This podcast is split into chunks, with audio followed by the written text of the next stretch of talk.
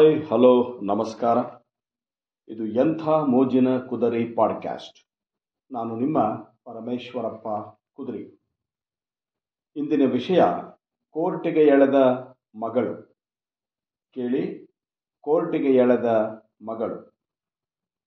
ನಿವೃತ್ತನಾಗಿ pension ತೆಗೆದುಕೊಳ್ಳುತ್ತಿರುವ ತಂದೆಯ ವಿರುದ್ಧವೇ ಗಂಡನ ಮನೆಯಲ್ಲಿ ವಾಸಿಸುತ್ತಿದ್ದ ಮಗಳೊಬ್ಬಳು ಆಸ್ತಿಗಾಗಿ ನ್ಯಾಯಾಲಯದ ಮೆಟ್ಟಿಲನ್ನು ಹತ್ತಿದ್ಲು.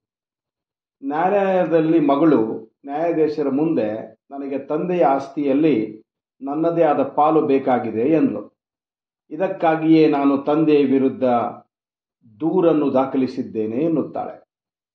ಮಗನ ಹಾಗೆ ಮಗಳಿಗೂ ತಂದೆಯ ಆಸ್ತಿಯಲ್ಲಿ ಸಮನಾದ ಪಾಲು ದೊರೆಯಬೇಕಾಗಿರುವುದು ಮಗಳ ಅಧಿಕಾರ.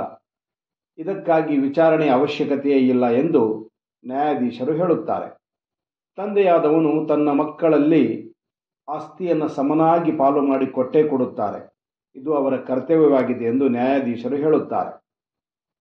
ಆಗ ಮಗಳು, ನೋಡಿ, ನಾನು ತುಂಬ ಶ್ರೀಮಂತಳಾಗಿದ್ದೇನೆ. ನನಗೆ ಹಣದ ಅವಶ್ಯಕತೆ ಇಲ್ಲ.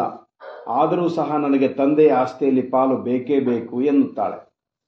ನನಗೆ ನನ್ನ ತಂದೆಯ ಕಡೆಯಿಂದ ಪ್ರತಿ ತಿಂಗಳಿನ ಖರ್ಚು ತೆಗೆದುಕೊಳ್ಳಬೇಕಾಗಿದೆ, ಎನ್ನುತ್ತಾಳೆ. ಇದನ್ನು ಕೇಳಿ ನ್ಯಾಯಾಧೀಶರು ಆಶ್ಚರ್ಯ ವ್ಯಕ್ತ ಮಾಡುತ್ತಾರೆ ಹಾಗೂ ಆ ಮಗಳಿಗೆ ಕೇಳುತ್ತಾರೆ ನೀನು ಇಷ್ಟೊಂದು ಶ್ರೀಮಂತಳಾಗಿರುವಾಗ ನಿನಗೆ ಹಣದ ಅವಶ್ಯಕತೆ ಯಾಕೆ ಇದೆ ಎಂದು ಕೇಳುತ್ತಾರೆ. ಆಗ ಮಗಳು, ಸುಮ್ಮನೆ ನನ್ನ ತಂದೆಯ ಹೆಸರು ಮತ್ತು ವಿಳಾಸ ನ್ಯಾಯಾಧೀಶರಿಗೆ ಕೊಟ್ಟು ಮೊದಲು ನನ್ನ ತಂದೆಯನ್ನು ನ್ಯಾಯಾಲಯಕ್ಕೆ ಕರೆಯಿರಿ ಎಂದು ವಿನಂತಿಸುತ್ತಾಳೆ. ನ್ಯಾಯಾಧೀಶರು ಮಗಳ ವಿನಂತಿಯ ಮೇರೆಗೆ ಆಕೆಯ ತಂದೆ ತಾಯಿಗೆ ನ್ಯಾಯಾಲಯಕ್ಕೆ ಕರೆಸುತ್ತಾರೆ. ನಂತರ ನ್ಯಾಯಾಧೀಶರು ಪೋಷಕರಿಗೆ ಹೀಗೆ ಹೇಳ್ತಾರೆ ನಿಮ್ಮ ಮಗಳಿಗೆ ನಿಮ್ಮ ಕಡೆಯಿಂದ ಪ್ರತಿ ತಿಂಗಳು ಖರ್ಚಿಗೆ ಅಂತ ಹಣ ಬೇಕಾಗಿದೆ. ಅದು ಎಷ್ಟೇ ಇರಲಿ ನಿಮ್ಮ ಜವಾಬ್ದಾರಿ. ಅದು ಅವರ ಕರ್ತವ್ಯವೆಂದು ತಿಳಿದು ನಿಮಗೆ ಕೊಡಬೇಕಾಗುತ್ತದೆ, ಅಂದರು. ನ್ಯಾಯಾಧೀಶರ ಮಾತು ಕೇಳಿ ತಂದೆ ಒಮ್ಮೆಲೆ ತಬ್ಬಿಬ್ಬರಾಗುತ್ತಾರೆ.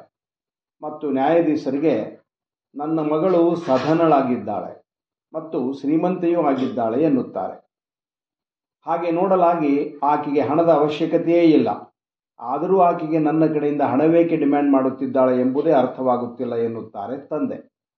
ಅದಕ್ಕೆ ಉತ್ತರವಾಗಿ ನ್ಯಾಯಾಧೀಶರು, ನಿಮ್ಮ ಮಗಳಿಗೆ ನಿಮ್ಮ ಕಡೆಯಿಂದ ಆಕೆಯ ಡಿಮ್ಯಾಂಡ್ ಇದೆ. ಮೇಲಾಗಿ ಆಕೆಯ ಅಧಿಕಾರವೂ ಇದೆ.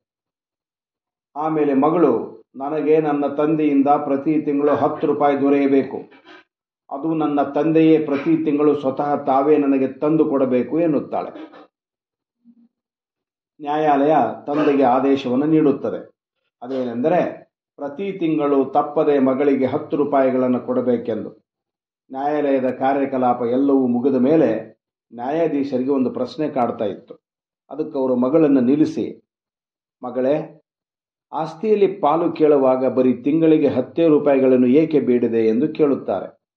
ಆಗ ಮಾತ್ರ ಮಗಳ ಕಣ್ಣಲ್ಲಿ ನೀರು ಬರಲು ಶುರುವಾಗುತ್ತದೆ. ನನಗೆ ನನ್ನ ತಂದೆಯ ಮೇಲೆ ಅಪಾರ ಮಮತೆ ಇದೆ.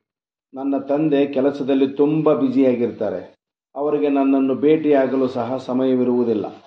ನಾವು ಫೋನ್ನಲ್ಲಿ ಕೊನೆಯದಾಗಿ ಯಾವಾಗ ಮಾತನಾಡಿದ್ದೇವೆ, ಅದೂ ಸಹ ನನಗೆ ನೆನಪಿಲ್ಲ. ನಾನು ತನ್ನ ನನ್ನ ತಂದೆಯ ವಿರುದ್ಧ ಕೇಸು ದಾಖಲಿಸಿದ ಕಾರಣವೇನೆಂದರೆ, ಅವರು ಪ್ರತಿ ತಿಂಗಳು ನನ್ನನ್ನು ಭೇಟಿಯಾಗಲಿ ಬರಲಿ ಎನ್ನುವ ಉದ್ದೇಶಕ್ಕೆ ಕೇಸ್ ಹಾಕಿದ್ದೇನೆ. ನನ್ನ ಮಕ್ಕಳು ತಮ್ಮ ಅಜ್ಜನನ್ನು ನೋಡಿ ಆನಂದ ಪಡಲು ಇಷ್ಟಪಡುತ್ತಾರೆ. ಸ್ವಲ್ಪ ಸಮಯಕ್ಕಾದರೂ ನಾನು ನನ್ನ ತಂದೆಯ ಸಹವಾಸದಲ್ಲಿ ಇರುತ್ತೇನೆ ಎಂದು ಮಗಳು ಹೇಳಿದಾಗ ಆಕೆಯ ಮಾತನ್ನು ಕೇಳಿ ನ್ಯಾಯಾಧೀಶರ ಕಣ್ಣಲ್ಲಿ ನೀರು ಬಂತು. ಈ ಎಲ್ಲ ಮಾತುಗಳನ್ನು ದೂರಲ್ಲಿ ನಿಂತು ತಂದೆ ಕೇಳುತ್ತಿದ್ದರು. ತನ್ನ ಮಗಳ ಮನಸ್ಸಿನಲ್ಲಿಯ ಭಾವನೆಯನ್ನು ಕೇಳಿ ತಂದೆಯ ಕಣ್ಣಿಂದ ಕಣ್ಣೀರ ಧಾರೆ ಹರಿಯಲು ಶುರುವಾಗುತ್ತದೆ. ಮಗಳ ಹತ್ರ ಹೋಗಿ ಪ್ರೀತಿಯಿಂದ ತಬ್ಬಿಕೊಳ್ತಾರೆ ತಂದೆ. ಒಬ್ಬ ಮಗಳಿಗೆ ತಂದೆಯಿಂದ ಇದಕ್ಕಿಂತ ಹೆಚ್ಚು ಏನು ಬೇಕಾಗುತ್ತದೆ? ಜೀವನದ ಈ ಪ್ರವಾಸದಲ್ಲಿ ಸಾವಿರಾರು ಜನರು ಭೇಟಿಯಾಗುತ್ತಾರೆ. ಆದರೆ ನಾವು ಮಾಡಿದ ಸಾವಿರಾರು ತಪ್ಪುಗಳನ್ನು ಕ್ಷಮಿಸುವ ದೊಡ್ಡ ಹೃದಯದ ತಂದೆ ಎಂದಿಗೂ ಮತ್ತೊಮ್ಮೆ ಸಿಗುವುದಿಲ್ಲ. ಅಲ್ವೇ? ಏನಂತೀರಿ? ನಮಸ್ಕಾರ.